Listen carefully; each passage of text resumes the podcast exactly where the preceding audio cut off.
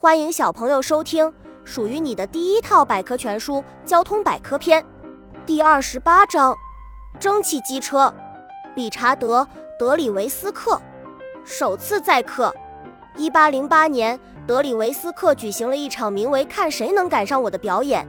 他用自己的蒸汽机车拉动一辆载人车厢，在一个圆形轨道上行驶。这是第一列真正意义上的载客火车。第一场名为“看谁能赶上我的”表演，伟大的贡献。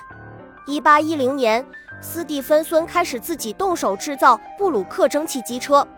试验证明，这辆蒸汽机车可以拉动八节车厢，时速可达六点四千米，对火车的发展有着特殊的贡献。小知识：中国曾经是全球最后一个制造大型蒸汽机车的国家。本集播讲完了，想和主播一起探索世界吗？关注主播主页，更多精彩内容等着你。